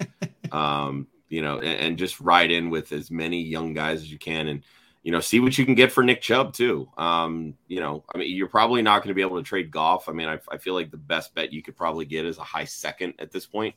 Um, you know, you could probably break the bank with Kyler, but that's just going to reset you at quarterback. Um, but I mean, at, at, this point, you need to accumulate as much draft capital as you can because your your two highest scoring potential positions at quarterback and tight end are pretty barren. And being yeah. a deep league, you need as many dart throws as possible. So I would be looking to bail on some of these older players that he has right now and hit hit reset. Well, again, I think what you're doing is what I would do is if I'm in this kind of position, I'll be honest, this is probably a middle of the road team. I don't yeah. see this as the worst team in the league, but it's it's probably not making the playoffs with as it sits right now. Even with those two first round picks, I don't think that's enough to turn it around. And it, the worst place to be in dynasty is the middle there's no more of a you know purgatory than being seventh or eighth in your league. So I think if I am kind of hitting on what you said, Josh, if I'm this, if I'm Jay, if I'm this a manager and I'm, I have this team, I'm blowing up as many of the big pieces for smaller upside plays as I can. And that's kind of where again the the sending one McLaurin for two guys that I think I can get more from. In all honesty, what I would probably do if if that trade were to go through, I'd probably look to send Sanders for two pieces below him and kind of keep breaking it down and just keep getting picks in the future, keep, you know, anti consolidate, right? Like, let's just explode this up. And I think, um, I know a friend of, of ours, Kelly, at least I'm sure Josh is a fan too, but Jeff Bell put this out on Twitter where he's like, consolidation is my love language. And I'm like, you know why that is? I agree because when I'm consolidating, it's because I'm contending. When I'm consolidating, it's because I'm going for the title. I'm trying to take my depth and make my lineup as good as it can be. That's when you consolidate when your team isn't great, there's no need to consolidate. I don't want to win. I would rather be last than seventh. So at this point, I'm blowing up every piece that's scoring points. I don't want points on my team, especially in March. But I mean, like, I'm just trying to add value to my team and not points, not production. Mm-hmm. Let's get trade value. You know, let's send Tyreek for uh, 106 and a 23 first. Maybe that's not enough, but at the same time, I'll take it. You know what I mean? Like, let's just move. And I think that some of this too is you have about a month until the NFL draft, give or take a month until most rookie drafts. This is the time of year when you can try to start making some of those moves and say, all right, well, who do I want to load up on? Because picks accrue value until they become on the clock and then they decrease yep. heavily once they're picked. So I don't think you're going to be able to get picks once they're on the clock for, you know, definitely for more than you are today. So you might as well try. And in this league, just again, because I think context is fun on this, there is a team on this. And again, we don't know who manages this team, but there's a team with six first round picks this year. The Nigerian Nightmares has six first round picks in 2022, and it looks like uh, four second round picks. So that is a team that has been doing this already. They've already been blowing it up and getting a lot of picks in the 22 draft. I would look at that and say, all right, well, if I'm them, if I am that team with a bunch of picks, I'm probably looking to trade some of those and consolidate a little because where are you going to put all that on your roster? Right. And yeah. So I mean, he definitely has some good pieces to build around. I mean, he's got yeah. DJ Moore, he has Tee Higgins, he has Justin Jefferson. I mean, Amon St. Brown, uh, George Kittle, like really his biggest weakness, he's really young at quarterback. He's got Zach Wilson, Davis Mills, uh, Jameis, Jameis Winston. Winston. Yeah. You know, but again, you like could probably take two of those firsts and get a decent quarterback. Well, a backup trade that I had in case I, you know, somebody was way too close or in case we didn't have enough on this. One of the other thoughts I had was a general theory of sending Kyler to that team for a bunch of those picks and be like, hey, you know what? Yeah, Looking you could definitely team, do that too. He's got again, this is Nigerian nightmares we're talking about. He's got J.K. Dobbins, and that's about it at running back. Okay, you can figure out a running back too. That's not the end of the world. And then looking at, I'm Brandon Bolden scored a, scored a ton of points. Maybe he comes back on the Raiders. Maybe Jerick McKinnon does something. You never know. But again, like you've got plenty of picks, you can still pick a running back. But then his receivers, yeah, he's got Justin Jefferson, Tee Higgins, DJ Moore. Uh, what was the other one he had? Well, yeah, Amon-Ra St. Brown. You mentioned so like he's got a solid receiving core, which is where I like to build my teams. So that's someone where like if you add Kyler Murray to that team, that becomes a contender. Like now that that team is just one running back, and they still have picks to continue to improve well, that's what I mean. Continue to build going forward. Yeah. If you're only one running back away, you're a contender anyway. Because running yeah. back's one of those positions we see it every year. In week eight, you get a name off the waivers in Dynasty that becomes a top 20 running back. It just yep. happens every year because of the nature of the beast. I mean, someone Philip Lindsay, hell, Philip Lindsay gets traded at the deadline to a team that's desperate who's making a contending run. Philip Lindsay gets traded to, to Buffalo and becomes a stud. Who knows, right? Like you so I love taking all the flyers he's got at running back, but again, that team is like one player away from dominating. And I don't think that Malik Willis or Desmond Ridder or Carson Strong makes enough of a difference on this team. He needs, in my opinion, that's where Nigerian Nightmares could do some damage. So if you trade Kyler there, and again, that's probably where, if you're really looking to blow it up, that's the first piece I move. Not Tyreek, not the receivers. I move Kyler, and I'm just like, I'm off this train. It, it, I want no points on my team. You don't have tight ends. I don't want quarterbacks. Then, like you said, Josh, those are the biggest points. I'm out. Yeah, I had a similar situation in a super flex uh, with like 30 man rosters. Like I, am sitting with Patrick Mahomes, Kyler Murray, and Trevor Lawrence. Like I'm, I'm absolutely set at quarterback, but I've got nothing else. Like Hunter Henry is my best tight end. Um, you know, Brandon Aiyuk, my best wide receiver. Like I, I really just did not have the pieces. And I ended up swinging a deal. I traded Mahomes, got three first round picks so now I'm sitting with four firsts in 2022. I'm sitting with two firsts in 2023. And I've got pieces now across both of the next two drafts to be able to either use to reload or just grab the draft picks and pray to God they hit. As a new dynasty player, Kelly, is this helpful? Are you enjoying this talk? I see you're just kind of soaking it in, but I guess what is your thought on trading Kyler, your boy? Yeah, I am just soaking it in. I have Kyler on the team that I'm trying to rebuild. But um, what I ended up doing was keeping him and a handful, like two or three other key players. Um, and and I have a ton of first round picks in 2022 and 2023. And I've made some good moves. I actually should show like a before and after at some point, but it, it was very similar. It's like I have a lot of mediocrity going on that I could move for um, you know a better chance consolidate it like you said basically blow it up except i ended up holding on to kyler murray because i felt like that's one of the the, the only pieces I had at that point. Well, yeah, and, and there is something to be yeah. said that even if you have that top level quarterback to hang on to them because they are insanely difficult to acquire. Oh, sure. Right. I'm not saying that's the only move. I'm just saying I like to if I'm going to blow it up, I want zero points. I want the fewest amount of points I can get on my team, and I think Kyler is going to. He's a solid quarterback, and it's definitely something worth building around. But again, uh, the way this roster is set up with the two tight end premium, it's like, oof, Right. man, maybe I just I just booted another year. And again, we don't know all the context. We say this all the time. We're doing the best we can with the info we have, but sometimes that outside perspective can open some doors and say, you know, maybe Jay's like, you know, I, I've been trying to trade Kyler. Nobody's giving me fair value. Well, that's great. I didn't know that. That's why I'm mentioning it. Or maybe he's like, you know, I never thought of that, but that guy is what, you know, I mean. So again, that's the thought process and why we do this, because I think, again, it helps us solidify our thoughts, helps us find trades. I can't tell you how many times I do this exercise every week that I'm on the show and I find a trade or two or three or whatever. And then I go to my leagues and I'm like, you know what? I am going to trade for Laviska. I'm going to send some offers, right? Like, let's go see what I can get. And I think, too, with every league being different, there are some leagues that are very stale and very quiet this time of year. And then one trade opens it up, right? Yep. One trade leads to another trade. And again, I think what you said is perfectly put, Kelly. Sometimes it's as a new dynasty player, you can be nervous and trigger like trigger shy, gun shy. Like, I don't want to uh-huh. mess it up. The only way to fix a bad trade is to make another trade. So I think that's what got me addicted was that my first year I screwed up the draft in my first dynasty league. It was an auction draft. I did not do well. I'll be I'll be honest. I, I price enforced Auctions incorrectly. Well, Auctions yeah, and I. I I had only done a couple before that, and I it was a dy- my first ever dynasty, and I price enforced incorrectly and got stuck with like AJ Green, who was not a good pick, right? And I was like, you know what? I I didn't tank per se. I just did badly that first year, but at about eight week eight week nine, I was like, I'm over. Let's go for it. And I started trading everybody. I traded for injured players. Like I just literally did productive struggle as I started reading more and learning more and getting to know the industry more. I was like, that's something I can do. And it helped a lot. My team is set now. I'm good. Right.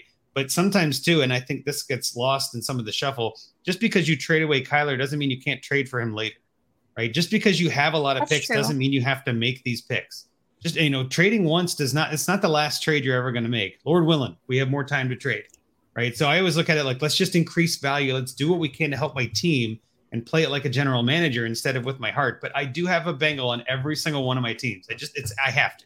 That's my rule. Uh, I'm the I same way with the Eagles, dude. I'm the to. I same have to. I want to have somebody. My I problem is it's Jalen Reagor on most of my teams, and I just want to try. so, I'm, I'm sorry, Josh. That's a different podcast. That's not. We're not here to talk about you. No, I'm just kidding. Um, that sounds like it'd be fantasy intervention. Actually, maybe they should do one of those. But uh, with that said, I think we've helped Jay a lot. And again, hopefully he can come up with a trade here. I'm sure Rocky and Scott will mention if either of these or any of these teams are theirs. Um, and I'm sure they'll give some feedback. And if uh, if they've heard our feedback and it is their team, they're going to be like, "I'm asking for more." Um, but that's fine. That's what this is for. But again, I, I think that was great. So thank you, Jay, for submitting your team. Uh, thank you for being at Disney and enjoying your family. I think that sometimes gets lost too. All of us content creators need to reset, do what you got to do. I don't think there's ever been a time where I've told someone you need to create more content. It's the exact opposite. Create less content. Live your life. Go do what makes you happy.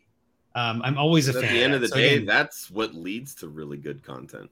bingo. Yeah, being When fresh and, and coming at it differently. life, Yeah. Yep. Yep. And again, we've seen some real world stuff in the past couple weeks. I know Kelly has, has had some really interesting stuff that she's been honest about. But again, like the real world is there and, and this can be a distraction. So sometimes it's good to That's just true. let it out, vent it out, get it out there and refresh. I was just gonna say, like, I've been scrolling while you've been talking. You're right. Yes, I listened to everything you said about decompressing and refreshing, but I wanted to just add one little bit about how my team and I kind of blew it up a little bit. Um, one of the players I wasn't thinking about moving was Jeudy. Um, because he was one of my only players that might have been worth holding on to. But I was able to trade Jeudy plus one of my plethora of two picks, the 2.8 and I got that's where I got Kirk, and I couldn't remember who else I got, but it was Schultz, and I Hmm. think that that was a solid move for my team getting those two players for Jeudy and and like I said I have a plethora of two picks and I was able to trade I did lo- trade my 1.1 which Hmm. I had been holding on to I still have the 03 and 05 Would you Um, trade the And 101 what'd you get? Yeah. I ended up getting Justin Fields and Ezekiel Elliott. Um, and I also For the 101 alone? Um, and the 10 one of my other 10s, eights. So I 101 and still have- 108 for Fields and Zeke. I like that. Yeah, I don't think I that's do that. at all. I like that. So I still have that, and then I still have the 105. Now I'm lost, but I have two other ones. Good. That's all that matters. You've got some options, But I and you can still trade those when you're on the clock or Yeah, something. yeah. You know, you can still. Yeah, make I've sent I've sent I've sent trade offers. I've got the 101 in a couple super flex leagues, and I you know I've sent it out for you know like Trevor Lawrence, Justin Fields, just to kind of see like how people Right. are feeling about them after a disappointing rookie season, and you know I, I've gotten some unfavorable responses back, but it's you know Right. it's like you know well I, I don't know how you feel about them. They fucking Right. sucked last year, you know. right, Mhm. right. But well, no, and I think that's yeah, it's a good point. The whole point I was trying to share there was that while I was holding on to Kyler Murray, I really needed to just to build a better team, build a bigger team. And as I read about the 22 class, there wasn't anything that really stood out at me that I needed immediately for this year that I can't get in 2023, where again, I have another three or four first round picks and another three or four second nice. round picks just because I did not know what I was doing in my first draft. So I think you did fine. That sounds like you're that sounds like you're doing all right. I, so actually, this is a good pivot in a sense, and we can wrap up after this. But there was a discussion going on. Like, wh- I know there, this has kind of always been a discussion, but which do you prefer, Kelly, drafting or trading? Like, do you prefer the startup or the in-season work? Which do you prefer?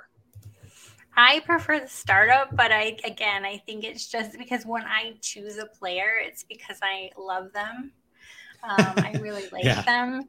I become attached to them, and then when it comes to trades, I I don't feel confident in them. So I'm getting more confident, and even going through this exercise, I was like, shoot, you know what? I really do know what I'm talking about, and I need to trust do. myself more. So this was super helpful. Well, I appreciate that, and I'm, that's what this is for, is to help people. So I'm glad you could you could get some in, insights there. And then, Josh, I guess what do you just because I want to make sure I understand your point too. Is it drafting or is it trading? Which I guess of, of the two, which do you prefer? Um, honestly, I think I prefer trading more because you find yourself when you're drafting, sometimes you're not thinking about values. Right. You're thinking about my guys, right? It's like I want to get my guy. If I have to overpay for it, I'll overpay for it. Like for me, I would almost rather do that via trade Mhm. and during the draft like i you know I, and i've done drafts where i'm constantly trading up to get guys i've done the whole you know productive struggle trading back you know building as many picks within that like you know three to nine round range and and accumulating some rookie picks in in 2020 you know then the the next couple drafts and that kind of thing you know i've done all the different things but i i think sometimes too we find ourselves when we're doing you know startup drafts that typically are slow drafts the the time tends to screw with you more than you realize because hmm. you're not sitting at a computer and you're not necessarily looking at your rankings.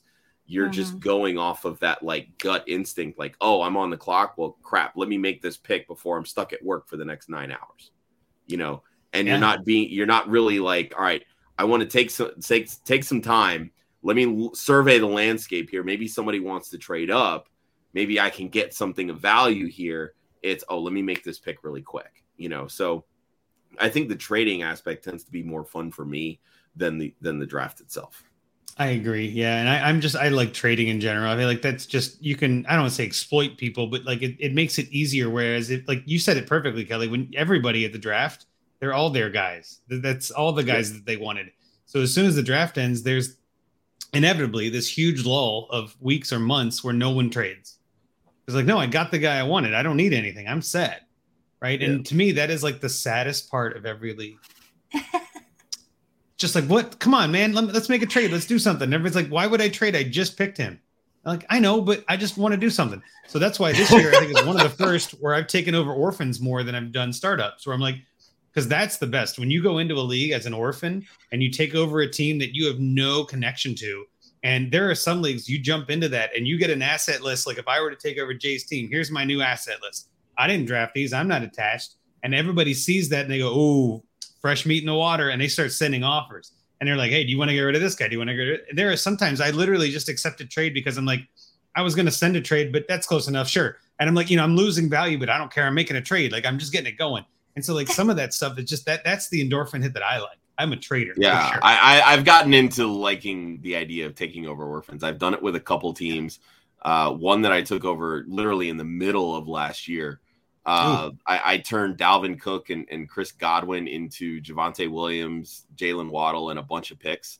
And now I'm go. sitting with the 101, the 102, the 110, and I'm absolutely loaded with yeah. young talent across. It just feels good, doesn't it? It just yeah. feels good. And with and with Russell Wilson getting traded to Denver, now I feel like I have a legit number one quarterback. Now I just got to solve the issue of Jared Goff behind him.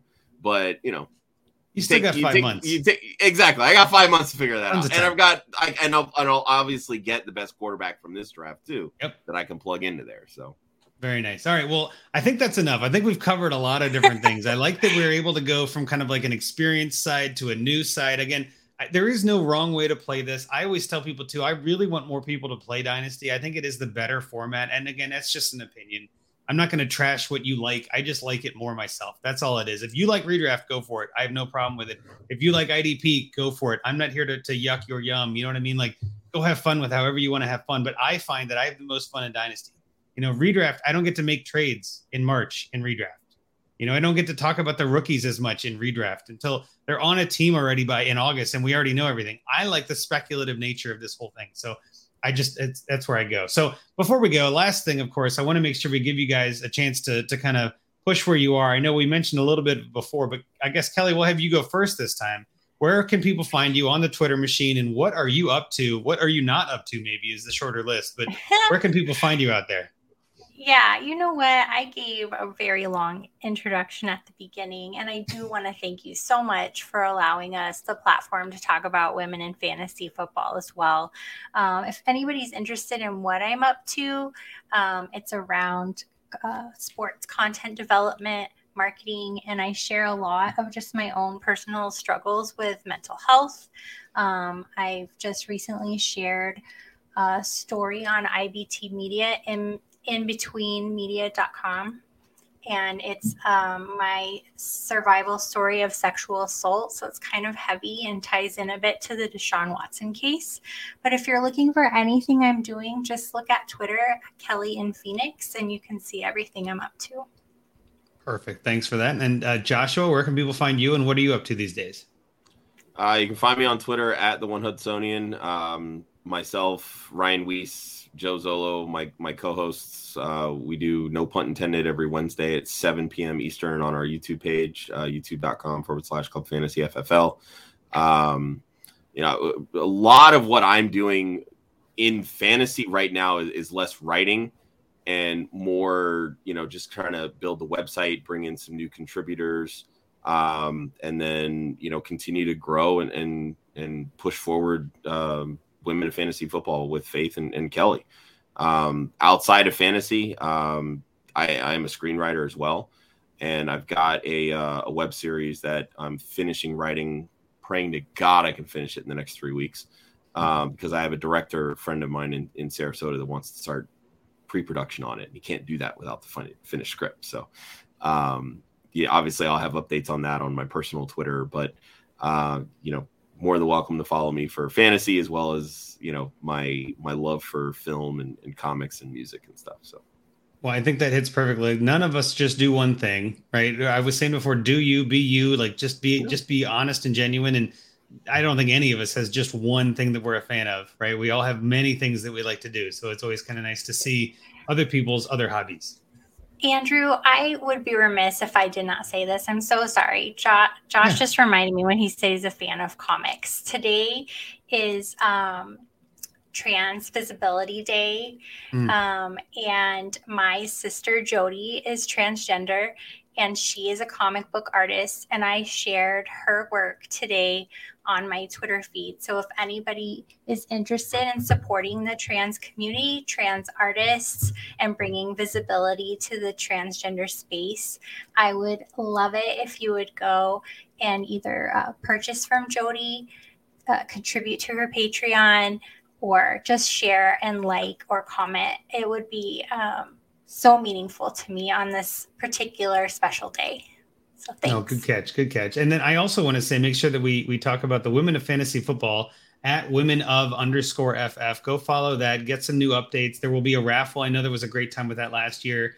Uh, you guys are going to the expo, I'm sure, and, and there's going to be a ton of fun around that when that comes around in August. So make sure you go follow that. Go follow at Galvanize Life as well for that whole movement. I think there's a whole bunch of stuff that needs a little bit more more publicity, right? And just can use a little bit more of or more eyes on it, so to speak. So I want to make sure I mention those. Obviously, I'm at Andrew so, Hall FF. Go ahead, Josh. And real, real quick, Andrew, because you, you mentioned the raffles and, and you are yeah. a Bengals fan. So I, I will spoil one of the raffles that we're going to give away on Women of Fantasy this year. I have a signed Ja'Marr Chase Bengals jersey that we're going to raffle off. i was already in, but I'm in. I like it. I'm in. So that's my one tease. That's my one tease. All right, we'll hold it aside for me, and we'll talk about money after. But uh, I do want to. I, I, thank you guys so much for bring that really cheddar, was, baby. really was a great time. I'm glad we could get through some of this stuff, and obviously, it's good to talk about things outside of Dynasty too, while we're in the off season and everything. So great content you guys put out there, Club FFL, and really appreciate you coming on. Again, I'm at Andrew Hall FF. The other hosts of the show that are not here tonight that will be back in the next couple of weeks, I'm sure. Rocky at Dynasty FF Addict and Scott Sidlow at Scott underscore Sidlow Portfolio Dynasty on Twitter. Um, but definitely, I think there is some. I follow us at Dynasty Junkies. There is some discussion that we always like to have with our with our listeners, with our viewers. Uh, follow us every. You can follow the DAP Network at DAP underscore Network, uh, the Dynasty Addicts Podcast Network, uh, the DAP, if you will, which I always do. Uh, follow us. You can see us go live on Thursday nights, and obviously catch Timeline on Wednesdays and Trade Addicts when they go live. Obviously, we got Get Real with Casey Kasem on that on that network too. So anything we can do to help you know promote other voices and talk about new new angles on things. We're always a fan of that. Um, definitely subscribe rate and review on the podcast wherever you listen to podcasts. We mentioned this last week. Leave us some reviews. Uh, we are taking new find me a trade submissions. We're always taking new submissions. You can find that either through the pin tweet on my on my twitter or through the dynasty junkies link tree which is on there as well.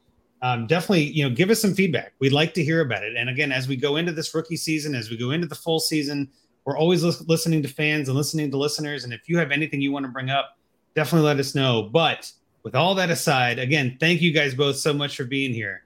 But at the end of the day, the best part of this whole thing, whew, good job, everybody. Junkies out.